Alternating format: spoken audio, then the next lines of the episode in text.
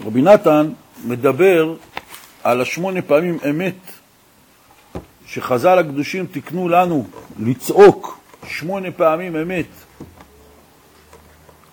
אחרי קריאת שמע. אנחנו כמובן לא שמים לזה לב, גומרים קריאת שמע, אומרים מהר את הברכה, נעמדים ל-18. גם מי שמתפלל בכוונה הוא כולו מלא חיל ורעדה ומכין את עצמו לעמוד לתפילת העמידה, שהיא כמובן החלק הכי חשוב של התפילה, ולא שמים לב לברכה הזאת. רבי נתן מבאר לנו את הנקודה החשובה הזאת של האמת, שזה יסוד היסודות בעבודת השם. ובמיוחד אצל רבנו, הנקודה הזאת של האמת נקודה חשובה ביותר, ולא סתם אנחנו מכנים את רבנו הקדוש רבי נחמן בכינוי צדיק האמת. למרות שלא בברסלב המציאו את הביטוי הזה, והוא קיים בעוד ספרים של תלמידי הבעל שם טוב, אבל הנקודה שרוצים להדגיש כאן, שהדרך היחידה לעבור איתה את העולם הזה בשלום, זה רק על ידי שאדם נצמד אל האמת, וממילא אין לו שום דרך להתקרב אל האמת ולחיות חיי אמת אם הוא לא מתקרב לצדיק האמת. יכלו לקרוא לרבנו הצדיק הגדול ועוד כל מיני ביטויים. אנחנו קוראים לו הצדיק האמיתי, הצדיק האמת. ולא שהכוונה היא להגיד שהוא אמת מול שאר הצדיקים שהם שקר, חס ושלום, או שיש צדיקים אחרים שהם שקר, אלא רוצים להגיד שהוא בעצמו מקור האמת בחיים. כל הנקודה הזאת קשורה בצורה אדוקה מאוד עם חנוכה, שאנחנו בעזרת השם מחר הולכים להדליק נר ראשון של חנוכה. אנחנו נדבר על זה סביב הלכה חשובה מאוד בליקוטי ההלכות, אחת מיצירות המופת של רבי נתן בכל ספר ליקוטי ההלכות, שזה הלכות ברכות השחר, הלכה ג'. בהלכה הזאת רבי נתן מדבר על אחד המעשיות, בסיפורי מעשיות, מעשה מבן מלך ובן שפחה שנתחלפו. ושם הרי כל הסיפור הזה מדבר על אמת ושקר. וכמו שכולם ודאי זוכרים את הסיפור, שרבנו אומר שנולדו ביחד בן שפחה ובן מלך באותו מקום, המיילדת רצתה לראות מה יהיה והחליפה את התינוקות. בן השפחה גדל בבית המלך כבן המלך, ובן המלך האמיתי גדל בבית השפחה כבן של עבד. ואז התחילו רינונים על העניין הזה, ובן המלך, שבעצם היה בן שפחה, ניסה לפגוע, להזיק לבן המלך האמיתי, כי הוא פחד שיום אחד יגידו לעשות ההחלפות. עד שהוא גירש אותו מהמדינה, וכל מה שמתואר שם, עד שהם נפגשו שוב ביער הגדול שהם נעבדו בו, עם כל הסיפור, ופגשו שם את איש היער, שהוא הצדיק האמת, ועד לסוף הסיפור, שבו, והסיפור נגמר, שבן המלך האמיתי אומר לבן השפחה, עכשיו אני יודע שאני בן המלך האמיתי ואתה הוא בן השפחה. והסיפור הזה, בפירוש הפשוט שלו על דרך עבודת השם, כמו שמקובל אצלנו, מדבר על המצב הזה שכל אחד מאיתנו, הנשמה שלו היא בעצם, הוא בן מלך, בנו של הקדוש ברוך הוא. אבל בגלל שיורדים פה לעולם הזה, אנחנו גדלים וחושבים שאנחנו בני השפחה, בני העבדים, וממילא אנחנו מורידים את עצמנו למעשים לא ראויים וכו' וכו'. וכל המעשה הזה מתאר את כל התהליך שיהודי צריך לעבור כדי לגלות שהוא באמת בן מלך, רק הוא גדל בבית השפחה. ועל ידי איש היער, שבזכותו הוא מגלה את עצמו מחדש, שזה הצדיק האמת, אדם מגלה מחדש מי הוא. אבל כל הסיפור שם מדבר על אמת ועל שקר. יש כל הזמן, זה חוזר בסיפור, בין המלך האמת ובין השפחה באמת, שהוא היה באמת בן שפחה, אבל חשבו בשקר שהוא בן מלך. והבן מלך האמיתי חשבו בטעות, בשקר, שהוא בן שפחה. רבי נתן מתחיל את ההלכה הזאת, כמובן לא נקרא את כל ההלכה, נקרא רק אות אחת מההלכה הזאת. זו הלכה מאוד מאוד ארוכה ועמוקה ומורכבת, שבשביל ללמוד אותה כמו שצריך זה ודאי לוקח שבועות ואולי אפילו חודשים. אבל נקרא רק את ההתחלה שרבי נתן מסכם את העניין.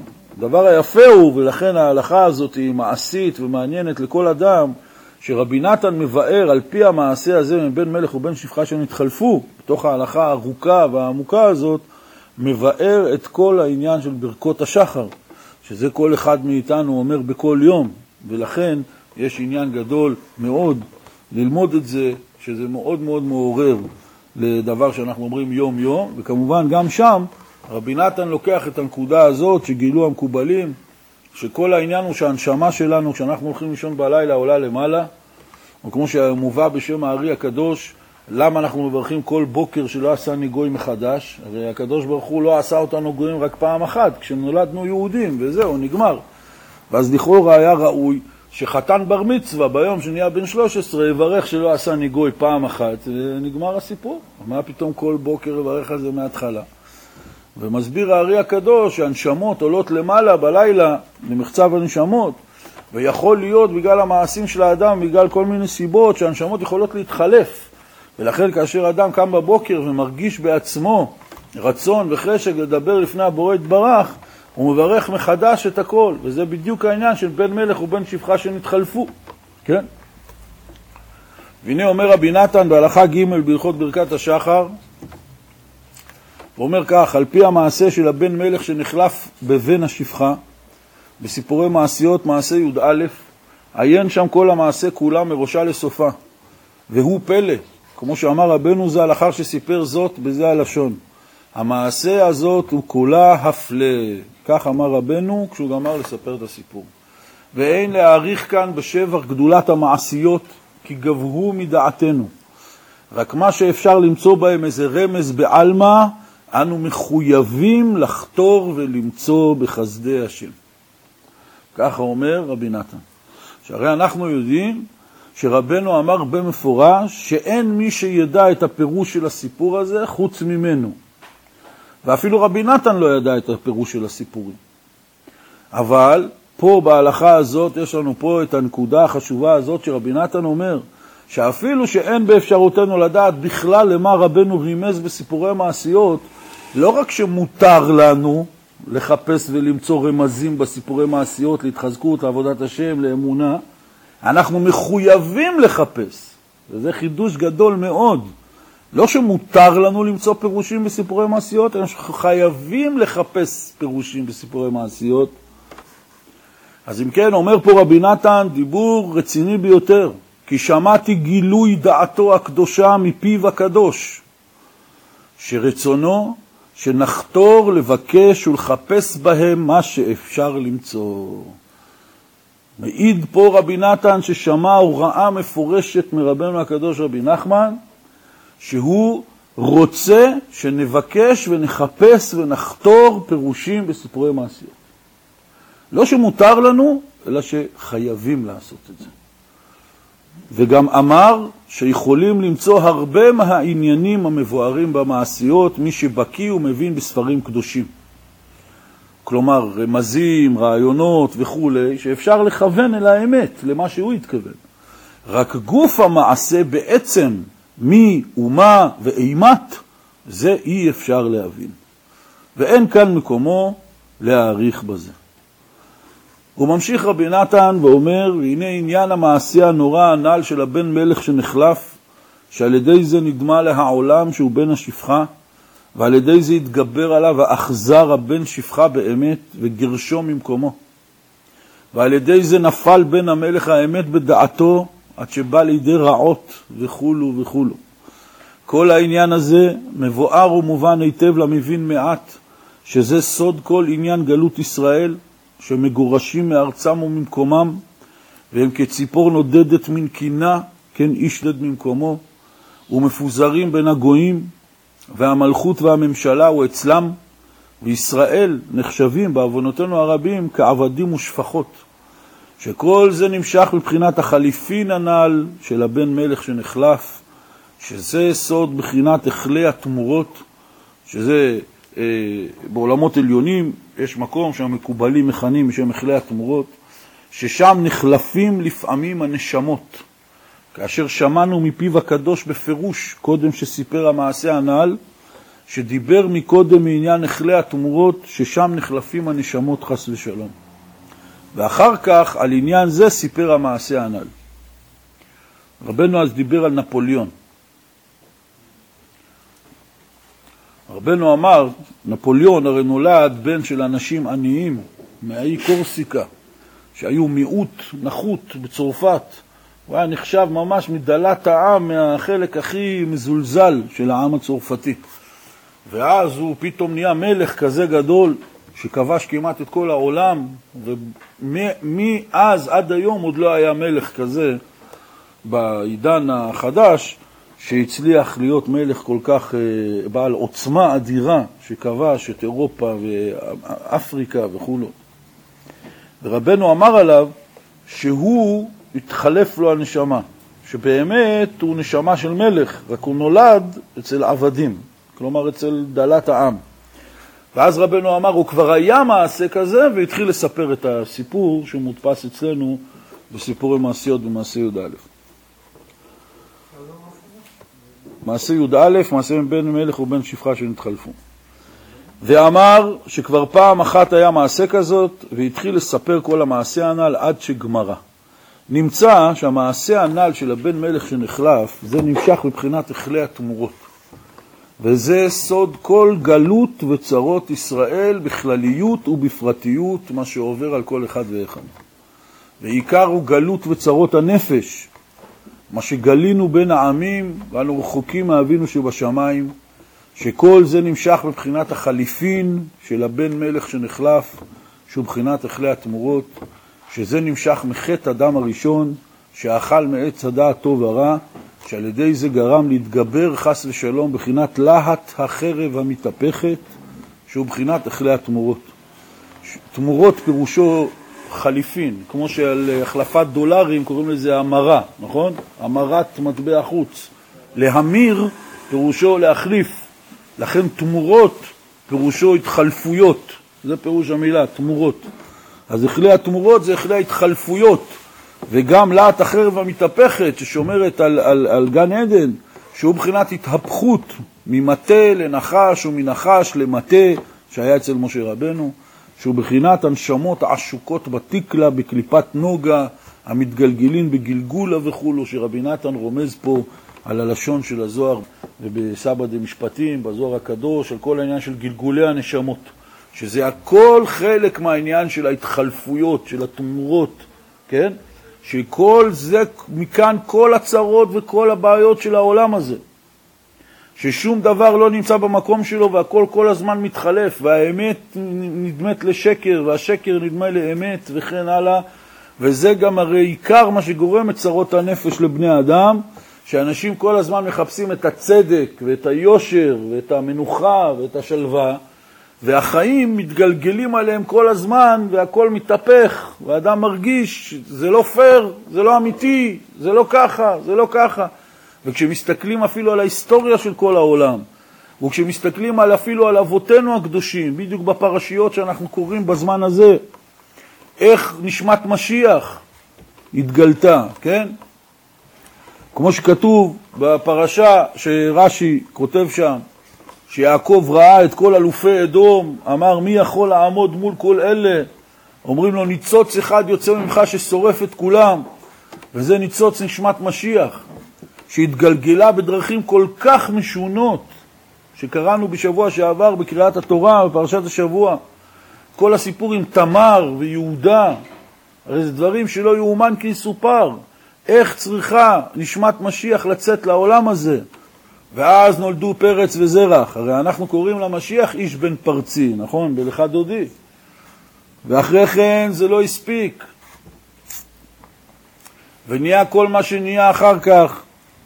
עם דוד המלך ובת שבע, ואחרי כן מה שהיה עם אה, שלמה המלך ו- ונעמה המונית, וכל העניינים האלה שמסתכלים איך נשמת משיח באה לעולם, שבן אדם קורא בתנ"ך, זה פשוט לא יאומן, אין עם בעולם שהיה חושף כאלה סודות, כמו שאומרים, איך הגיע נשמת משיח, שהוא תקוות כל הדורות, הצלת כל הנשמות, באיזה צורה היה צריך להיוולד. שזה הכל העניין של ההתחלפויות והתמורות בעולם הזה, שהכל זה בא מסיבה אחת, בגלל שהדבר שצריך לצאת לאור, נשמת משיח, שהוא התגלמות כל הקדושה והטוב שיש בכל העולם, מבריאת העולם ועד סוף כל הדורות, בגלל שהוא כל כך גבוה ועצום, צריך שיהיה לו הגנה. וההגנה זה על ידי שמתחפשים בתחפושות, והכל יוצא בדיוק הפוך ממה שצריך לצאת. וזה השיטה. כמו שמסופר על רבנו שנסע לארץ ישראל, הוא אמר לאיש שנסע איתו שצדיקים גדולים כמו הבעל שם טוב לפניו רצו לנסוע לארץ ישראל ולא הצליחו להגיע, כי היה קטרוג גדול מאוד מאוד בשמיים, לא לתת לצדיקים הגדולים להגיע לארץ ישראל. ולכן רבנו ידע את זה מראש ועשה כל מיני עצות.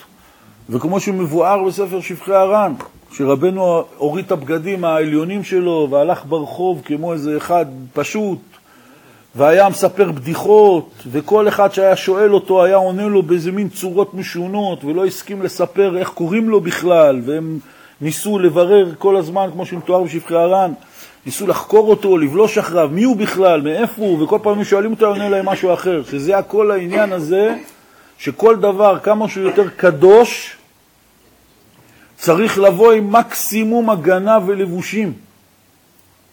והאדם צריך להיות החכם עיניו בראשו, ולשים לב שדווקא במקומות שהכל נהיה מסובך, שהכל נהיה מפותל, שיש מניעות עצומות, שהכל הולך הפוך ממה שצריך, דווקא כאן יש את הקדושה האמיתית. כמו שמעתי היום, איזה רב שאמר בשם מישהו בכתבי אריזל, שכאשר אדם רוצה לברר מה הדבר האמיתי שהוא צריך לעשות בחיים, אז יש לו שני סימנים. סימן אחד, שזה הדברים שהכי קשה לו לעשות. זה בדיוק התיקון של הנשמה שלו. ואחרי שהוא מצליח להתגבר, אם יש לו מזה חיות, כן? אבל העניין הוא איפה שקשה. או כמו שסיפרנו, יש את המשל המפורסם, הבעל שם טוב הקדוש, בדיוק באותו עניין, שנלחמו פעם שני צבאות, וישבו, אחד מהצבאות ישבו עם המלך, המטכ"ל, ככה ישבו עם המלך, אמרו לו, עיקר מה שהצד השני מנסה לעשות במלחמה זה דבר ראשון לחסל את המלך. כי ברגע שאתה הורג את הקודקוד, כל הצבא מתבלבל וכולם מתפזרים. אז צריך לראות איך להגן עליך.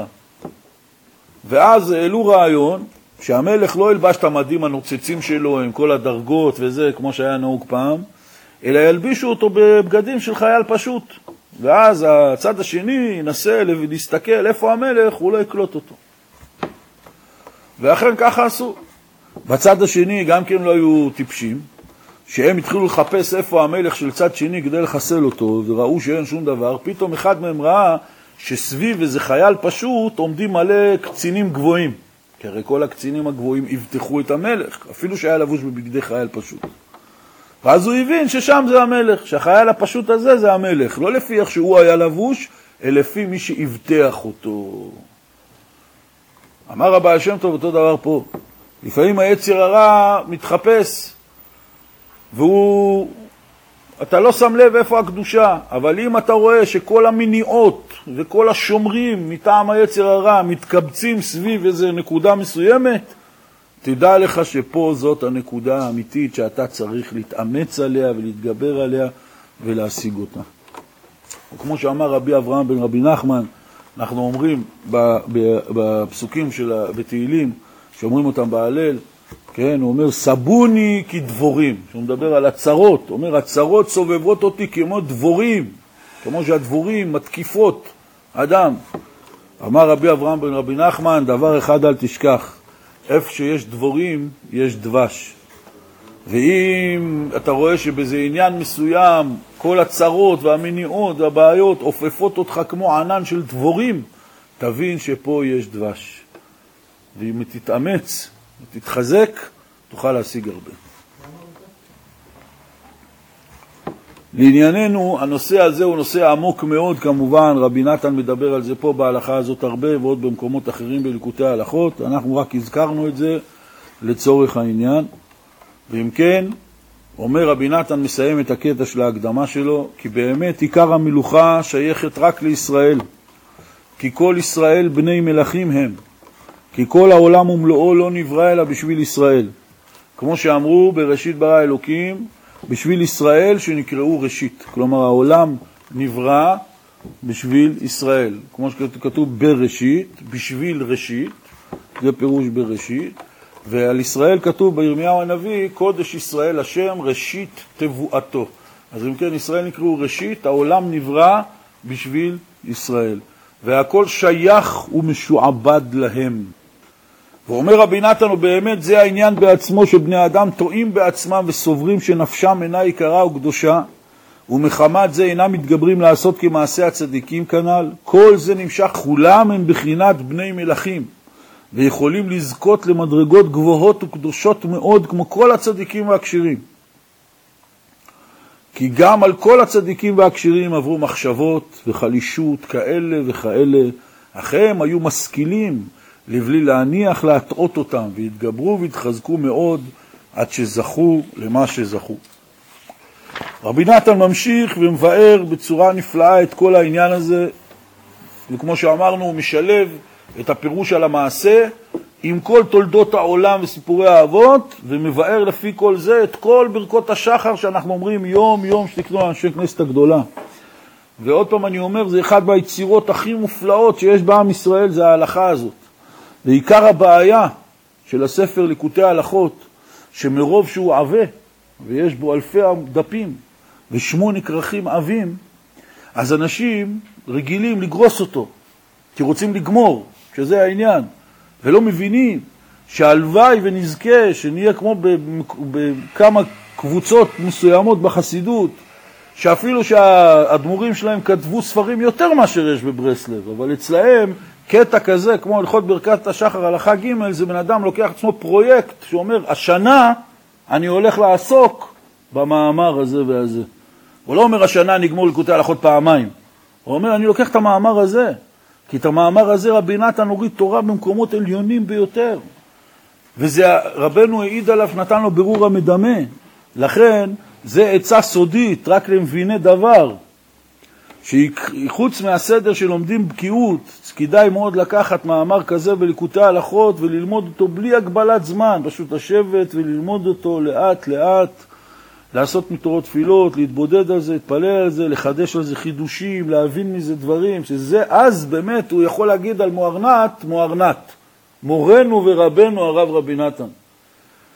אם כן, באות ט"ז בהלכה הזאת אומר רבי נתן כך: וזה בחינת נר חנוכה. כי נר חנוכה הוא להדליק ולהאיר אור האמת בעולם, שיזכו הכל לידע היכן האמת. פה רבי נתן נותן לנו את הכותרת של חג חנוכה. להדליק ולהאיר את אור האמת בעולם. בבחינת מה שכתוב בתהילים, שלח אורך ועמיתך, המה ינחוני. אור, אלה שני הדברים שהוא מבקש כל הזמן מהשם יתברך. אור, ומבין יותר שהוא מונח בחושך ושקר. הנחיצות שלו, הצמאון שלו לאור ואמת, גדלים וגוברים פי כמה וכמה. ואלה שני הדברים שצריך בעולם הזה. שלח אורך ועמיתך המה ינחוני. אם אנחנו מסתכלים בפסוק הזה, דוד המלך מגלה לנו פה סוד עצום שצריך להתבונן. הוא מגלה לנו שיש דבר כזה שנקרא אור השם. הוא מגלה לנו דבר, שיש דבר כזה שנקרא האמת של השם. כי הוא אומר, שלח אורך ואמיתך. שלח לי את האור שלך ואת האמת שלך. זאת אומרת שיש דבר כזה, הוא יודע שיש, הוא רק מבקש מהקדוש ברוך הוא שישלח לו אותם. את האור שלו ואת האמת שלו, של הקדוש ברוך הוא. המה ינחוני, הם ינהלו אותי, הם יראו לי את הדרך. כמו שכתב רבנו ז"ל בתורה ימי חנוכה הם ימי הודעה, בליקוטי תניאנה סימן ב', היינו שעל ידי מצוות נר חנוכה ממשיכים הארת האמת בעולם, שנזכה לידע ולהכיר ולהבחין בין בחינת בן המלך ובין בחינת בן השפחה. ולברר לשמותינו מבחינת השקר של כלי התמורות, שמשם כל הבלבולים של האדם, מה שמסופק על פי רוב, ואינו יודע האמת בכלליות ובפרטיות. ועל ידי מצוות נר חנוכה, אנו זוכים להמשיך הערת האמת, שיזכה כל אחד להבחין בין האמת לההפך בכלל ובפרט. תשימו לב, רבותיי, רבי נתן אומר לנו, הצרה העיקרית של כל אחד ואחד מאיתנו זה העניין הזה של החילופין בין בן המלך לבין השפחה, שמזה האדם מלא ספקות ולא מוצא את האמת בשום מקום ובשום מצב. וממילא החושך והשקר והתהפכות האמת זה עיקר הצרה של כל אחד ואחד בפרט ושל כל עם ישראל בכלל, כמו שהוא אמר קודם. וכל ההלכה הזאת מדברת על זה, ואי אפשר לסכם את זה לא בחצי שעה ולא בשעה.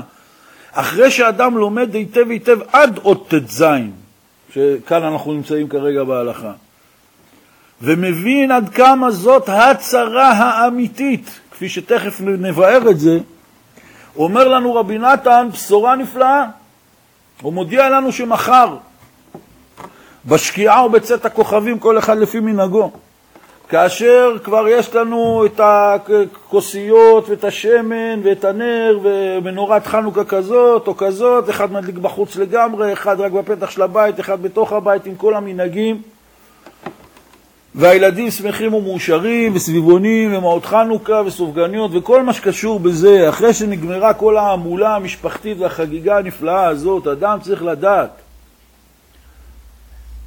שהנר חנוכה הזה שאנחנו הולכים להדליק שמונה ימים רצופים, שההערה של הנר הזה היא על כל היום, שהרי המצווה היחידה שמקיימים בחנוכה זה להדליק את הנר בתחילת היום, עם ערב, אבל למחרת בבוקר אומרים הלל שלם בברכה, מה שלא אומרים אפילו בחול המועד פסח, חוץ מאשר בסוכות. אין לנו דבר כזה שאומרים במשך שבוע שלם הלל שלם. והעניין הזה זה דבר עצום, שההערה המיוחדת של חנוכה, או כמו שכתוב בכל הספרים הקדושים, וכן מבואר בכוונות האריזל, שעל ידי נר חם ממשיכים הערת האמת, שזהו בחינת שמונה ימי חנוכה, שהם כנגד שמונה פעמים אמת שבאמת ויציב. כלומר, בברכה אמת ויציב, שאנחנו אומרים אחרי קריאת שמע, בין קריאת שמע לתפילת שמונה עשרה בתפילת שחרית, אומרים שמונה פעמים אמת, ששמונת ימי החנוכה הם כנגד השמונה פעמים אמת. חנוכה זה חג הארת האמת. וממילא כל אדם ואדם צריך לבדוק את עצמו לפני ולפנים. ולראות איפה עדיין, אפילו לפי מה שהוא מבין מה זה האמת, עד כמה הוא רחוק מהאמת, שזה נקודה ראשונה לפני שמדברים גבוהה גבוהה על האמת. קודם כל אנחנו צריכים להבין שהבעיה הראשונה שלנו, שגם דברים שאנחנו בעצמנו משוכנעים שהם האמת, אנחנו לא מקיימים אותם. לפני שנחפש איזה אמת יותר רחוקה, כן? וכל אחד מאיתנו, אם היו נותנים לו לכתוב ספר כל עקרונות האמת, והיה יושב וכותב את כל האמונות שלו, כל הדברים שהוא מאמין. מה זה מאמין? כמו שדיברנו שבוע שעבר, מה שראינו בליקוטי מורן, תורה פ', הוא מוכן למות על קידוש השם בשביל האמת הזאת. אבל מניסיונות קטנים ופשוטים ומצחיקים, הוא לא מצליח לקיים את האמת הזאת בחיי היום-יום בפשיטות, כן? אם זה לא לשקר, אם זה אדם שמוכן למות על קידוש השם, על אמיתת הימצאו יתברך, שיש בורא לעולם, הוא עשה ועושה ויעשה לכל המעשים, אבל בסוף, לפעמים בשביל איזה סכסוך עם מישהו על 50 שקל, הוא מתנהג כאילו אין בורא לעולם, ואין השגחה פרטית, ואין שום דבר. וכן הלאה וכן הלאה, על זה הדרך. שהמידות הפשוטות, המקולקלות שיש לנו, גורמות לנו להתנהג כי אנחנו לא מאמינים בדברים שאנחנו בעצם, בפנימיות נפשנו, מוכנים למות עליהם. עד כדי כך. לכן עיקר, עוד פעם, אני לא רוצה, מדברים בהערת האמת, הכל נשמע כזה יפה, ומיד מחפשים, וגם עוד מעט יהיה כתוב פה על הערת הצדיק האמת בעולם, וכולם ישר מתחזקים בהפצה.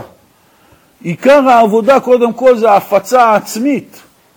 שקודם כל אנחנו נוכל לשבת לפני השם יתברך בשעה התבודדות כל יום, אחרי כל המילים היפות והגבוהות, להגיד ריבונו של עולם, אני שקרן ואני חי בשקר, ואיפה אני ואיפה האמת?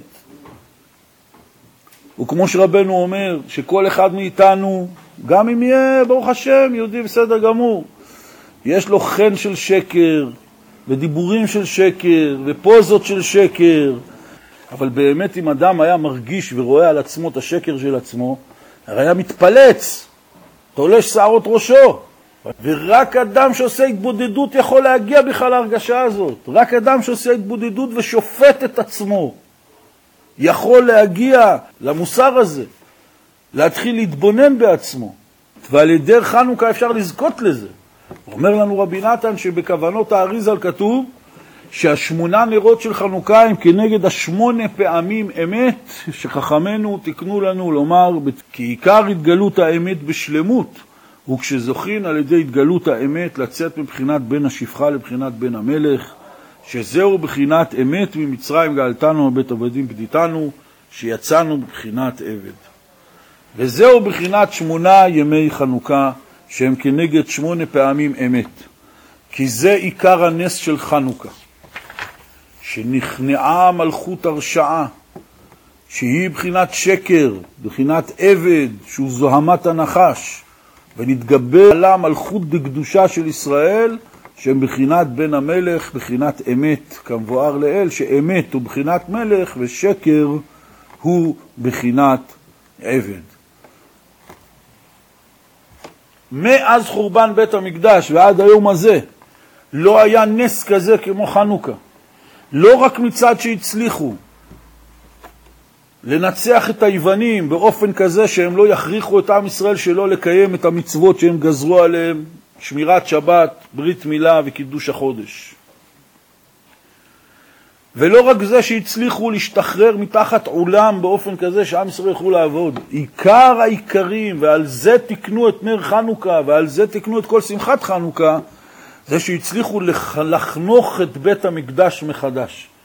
כי היוונים לא החריבו את בית המקדש, אבל הם טימאו אותו באופן כזה שאי אפשר לעבוד בו את עבודת אלוקינו. הרומאים והבבלים החריבו את בית המקדש. היוונים עשו משהו הרבה יותר גרוע, הרבה יותר נורא, שבית המקדש עומד, והכוהנים נמצאים שם, אבל אי אפשר לעבוד בגלל מה שהם עשו, שטימאו את כל השמנים בבית המקדש רק על זה שהם נגעו בהם, כן? וכולי.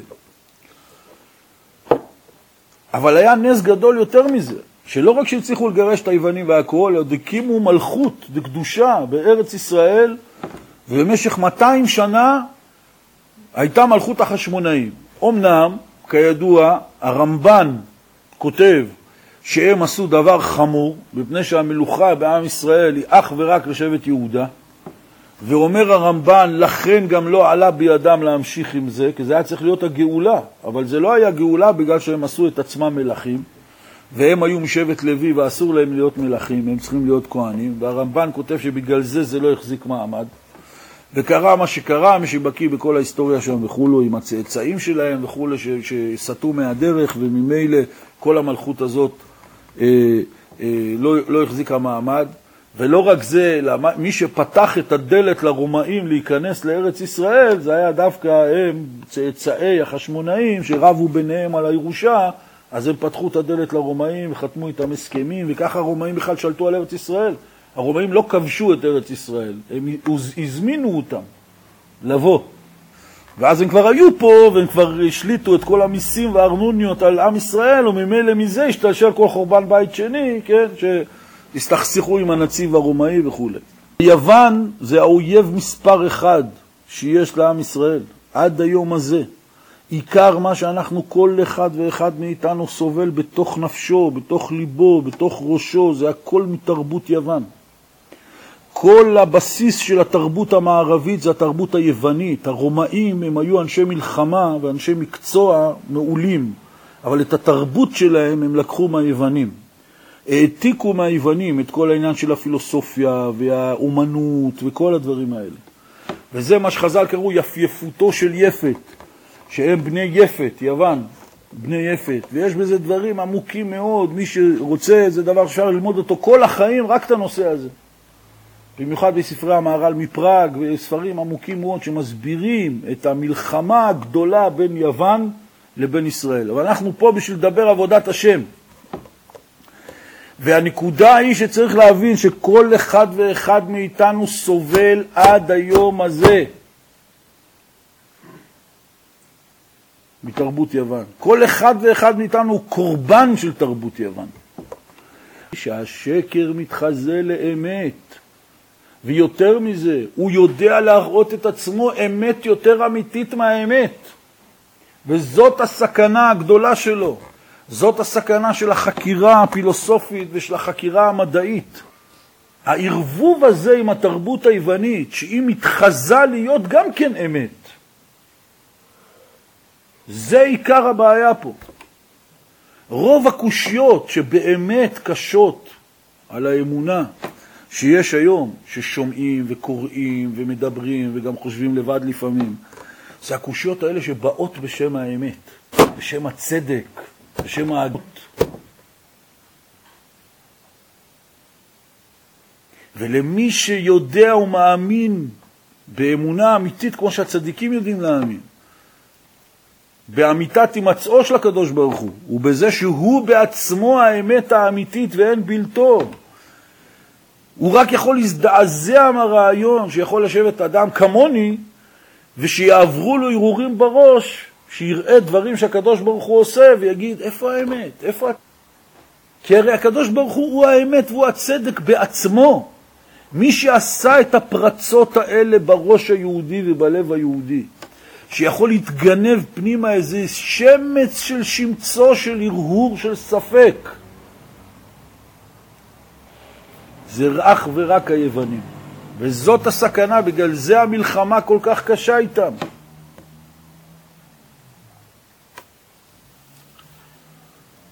וכמו שמובא בספרים הקדושים, שכל החגים שיש בתורה, כולם או בתחילת החודש או באמצע החודש. החג היחידי, חנוכה, שהוא לקראת סוף החודש, שכבר הכל יותר חשוך, זה רק חנוכה.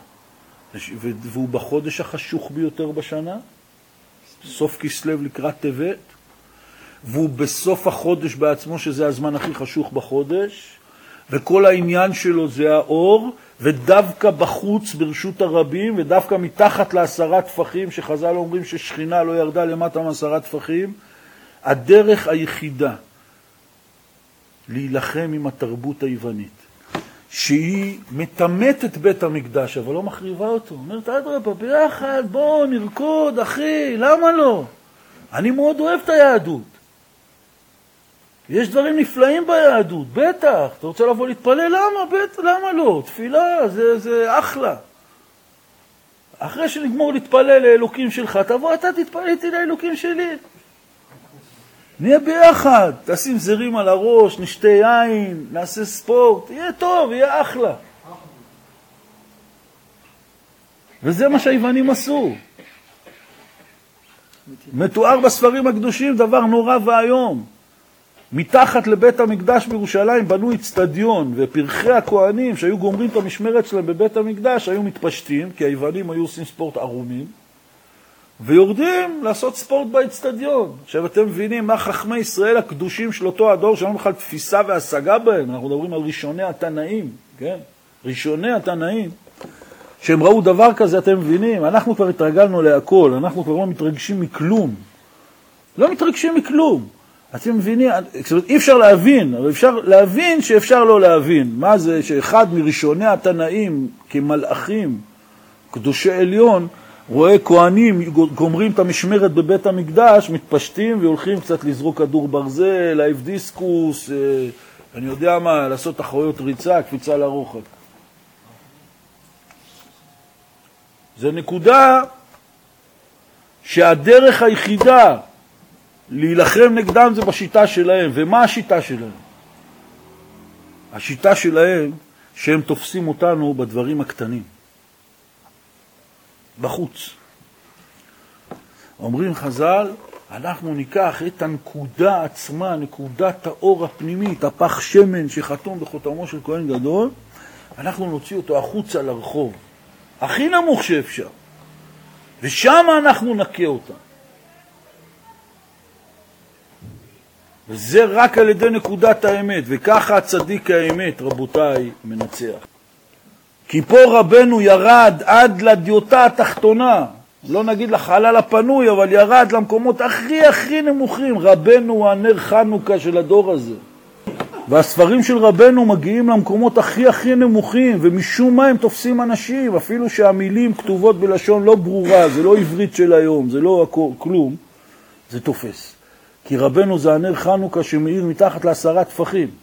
יש לרבנו עוד בחינות בדור הזה, גם תלמידי חכמים גדולים מתקרבים, אנשים מחפשים את האמת, אבל בדבר המפורסם של, הצ... של הציבור היהודי בכל העולם, זה מה שתופס אנשים, שזה הדרך, וזה הדרך גם אצלנו, אצל כל אחד ואחד. שאדם צריך להבין שאם הוא לא יברר לעצמו את האמת שלו ואת האמת של התורה, הוא ייפול קורבן לאמת המזויפת. היום אין באמצע. אין באמצע. והאדם לא יכול לעשות את זה בלי להתקשר בצדיק האמת, שהוא הנקודת אמת של הדור, והוא נקודת האמת של כל הדורות, מפני שהנשמה הזאת, הנשמת, נשמת משיח צדקנו, שהיא הנקודת אמת של כל הבריאה, היא עוברת והתגלגלה ועברה עד שהגיעה לרבנו הקדוש, והספרים של רבנו, לנו אולי יש עוד רעיונות, אבל רבנו אמר שממני ועד משיח לא יהיה חדשות, אז כנראה שזהו, נגמר, זה מספיק. אז לפני 20-30 שנה מישהו היה צריך אמונה מאוד חזקה לחשוב שזה מספיק. שיש לנו כמה ספרים כזה עם ראשי תיבות ומילים ביידיש וזה, שאף אחד לא מבין בכלל מה כתוב שם. אמר, אם כבר, אולי הם יתרגמו את זה לאנגלית, או יעשו סרטים, או הצגות, מה שבדור הזה מבינים. פתאום מתברר שלא, זה בסדר, אפשר עם הספרים האלה, כמו שהם כתובים, זה עובד יופי, דבר שמו. יש עוד הרבה מה לעשות. כמה אנשים התקרבו בשנה האחרונה לרבנו? נגיד עשרת אלפים איש בכל העולם. אה, בסדר, אבל יש עוד 15 מיליון, אז בעצם עוד לא עשינו כלום. אבל סך הכל, איך אומרים, עובדים יפה. הנקודה היא שרק על ידי שאדם מחפש את האמת, הוא יוכל להינצל מהאמת המזויפת. היווניות מתגנבת לנפש בדרכים ערמומיות מאוד. היא לא באה איתך לעימות חזיתי. הוא מתחבק איתך, הוא שותה איתך. בינתיים הוא שם לך זר יפה על הראש. הסיבה היחידה שהיוונים קמו ושלפו חרבות זה מפני שאנחנו היינו ראשונים, תקלטו את זה. מי התחיל? במלחמה בינינו לבין היוונים, מי התחיל? אנחנו התחלנו. היוונים היו בסדר גמור. כל מה שהם ביקשו, קצת ספורט, קצת יין, קצת לשנות את הלבוש, שיהיה יותר אופנתי, ושכל אחד ישים סטיקר על האוטו, אני לא דתי, כן? כתבו לכם על קרן השור, אין לי חלק באלוקי ישראל. זה מדבקה, כמו ששמים היום על הטמבון, אז זה קרן השור.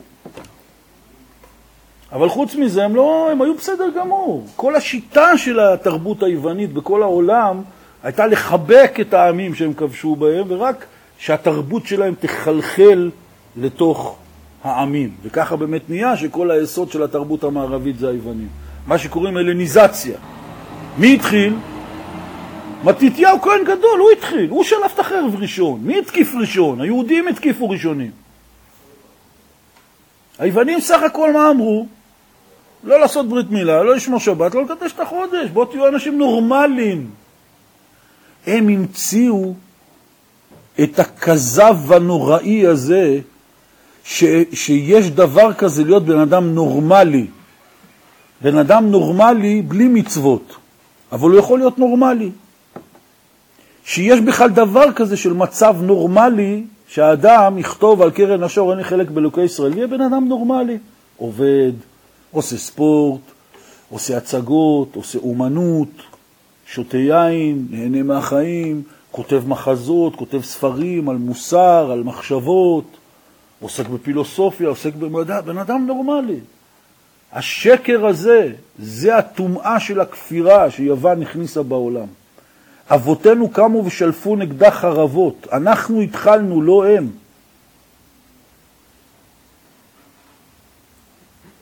מפני שפה היה צריך לעשות מלחמה עד הסוף. המצ... האמת היוונית היא אמת מסוכנת. האדם חייב להילחם נגדה. המלחמה נגדה זה כמו שהכוהנים לקחו חרב ליד, ירדו לגמרי מהקדושה שלהם, ירדו הכי למטה, ומדליקים את הנר מתחת לעשרה טפחים ברשות הרבים, להאיר את האור במקומות הכי נמוכים. אדברה באדבותיך נגד מלכים ולא אבוש. זה השיטה שלנו. השיטה שלנו זה שאחד יכול להיות מתכנת מחשבים, והשני סוחר בבורסה, והשלישי בסטיונר בשוק, והרביעי מרפא הוליסטי. אבל אם הוא ברסלבר, איפה שתמצא אותו, ידבר איתך דיבורי אמונה, ידבר איתך מה הקדוש ברוך הוא, ידבר איתך על שמחה, על הכול. אבל אצל האחרים, ביזנס זה ביזנס, הדת בבית כנסת, בעבודה זה עבודה, ואל תערבב לי. אבל אצלנו אנחנו מבינים שאם השמחה והאמונה והקדושה לא יהיה חדור בכל חלקי החיים, בצורה הכי חיה והכי אמיתית של זה, בלי לזייף. כי אם אני אומר שהם חיינו ואורך ימינו, אני חייב להגיע למצב שאני מרגיש שהתורה והמצוות הם חיי ואורך ימיי, וזה החיות שלי. מפני שאם אני לא אגיע למצב הזה, זה לא ייקח הרבה זמן, 40 יום, 40 חודש, 40 שנה, ואני כבר לא אוכל לסבול את השקר הזה. וזה האור המיוחד הזה של האמת, שהוא יורד עד למקומות הכי הכי עמוקים והכי הכי רחוקים, ומאיר את האור של התורה ושל האמת הכי הכי נמוך שאפשר. אבל צריך לדעת שעיקר העבודה זה רק על האמת. זה נקרא חיפוש אמת. בלי התבודדות אי אפשר לחפש את האמת. בלי הצדיק אי אפשר למצוא את האמת. זה שני דברים שונים. אבל עיקר העיקרים הוא שכל העבודה בחנוכה זה צריך להיות רק על הנקודה הזאת. שהפשטנו את הכל מכל התחפושות, מכל הלבושים, מהכל, כל מה שנשאר בסוף זה פח קטן של שמן, לוקחים כוסית קטנה של שלוש סנטימטר גובה, ממלאים אותה בקצת שמן, שמים אותה איזה פתיל, שמים אותה בחוץ, מדליקים אותה, זה הנקודה היהודית נטו שבנטו שבנטו שבנטו. בלי צעצועים, בלי הצטעצויות, בלי התחפשויות, בלי חקירות, בלי פילוסופיות, בלי כלום. ועל ידי שמדליקים נר חנוכה, אומר רבי נתן, אפשר להאיר את אור האמת בעצמך. אבל קודם כל אדם צריך לעבוד על עצמו, ללמוד את זה בספרים, לעשות מתורות תפילות ולהתבודד על זה, ולהתפלל על זה, ולחשוב על זה, ולדבר על זה עם חברים. להבין שעיקר הצרות של האדם זה בנקודה הזאת שהכל יתחלף, האמת והשקר יתחלף. בכל מיני צורות. והנקודה היחידה שנשארה, זה מה שנשאר לאדם, האמת נשארה בתוך הספרים של התורה, ואדם יכול ללמוד ולהתחבר עם זה ולהתקשר עם זה, ובתוך הלב שלו נשארה הנקודה האמיתית היהודית שהוא חייב להתחבר גם איתה, כדי שהוא יוכל להוציא משם עוז ותעצומות. השם יעזור, שנזכה שיאיר עלינו אור חג החנוכה, אור האמת, ונזכה לגאולה שלמה.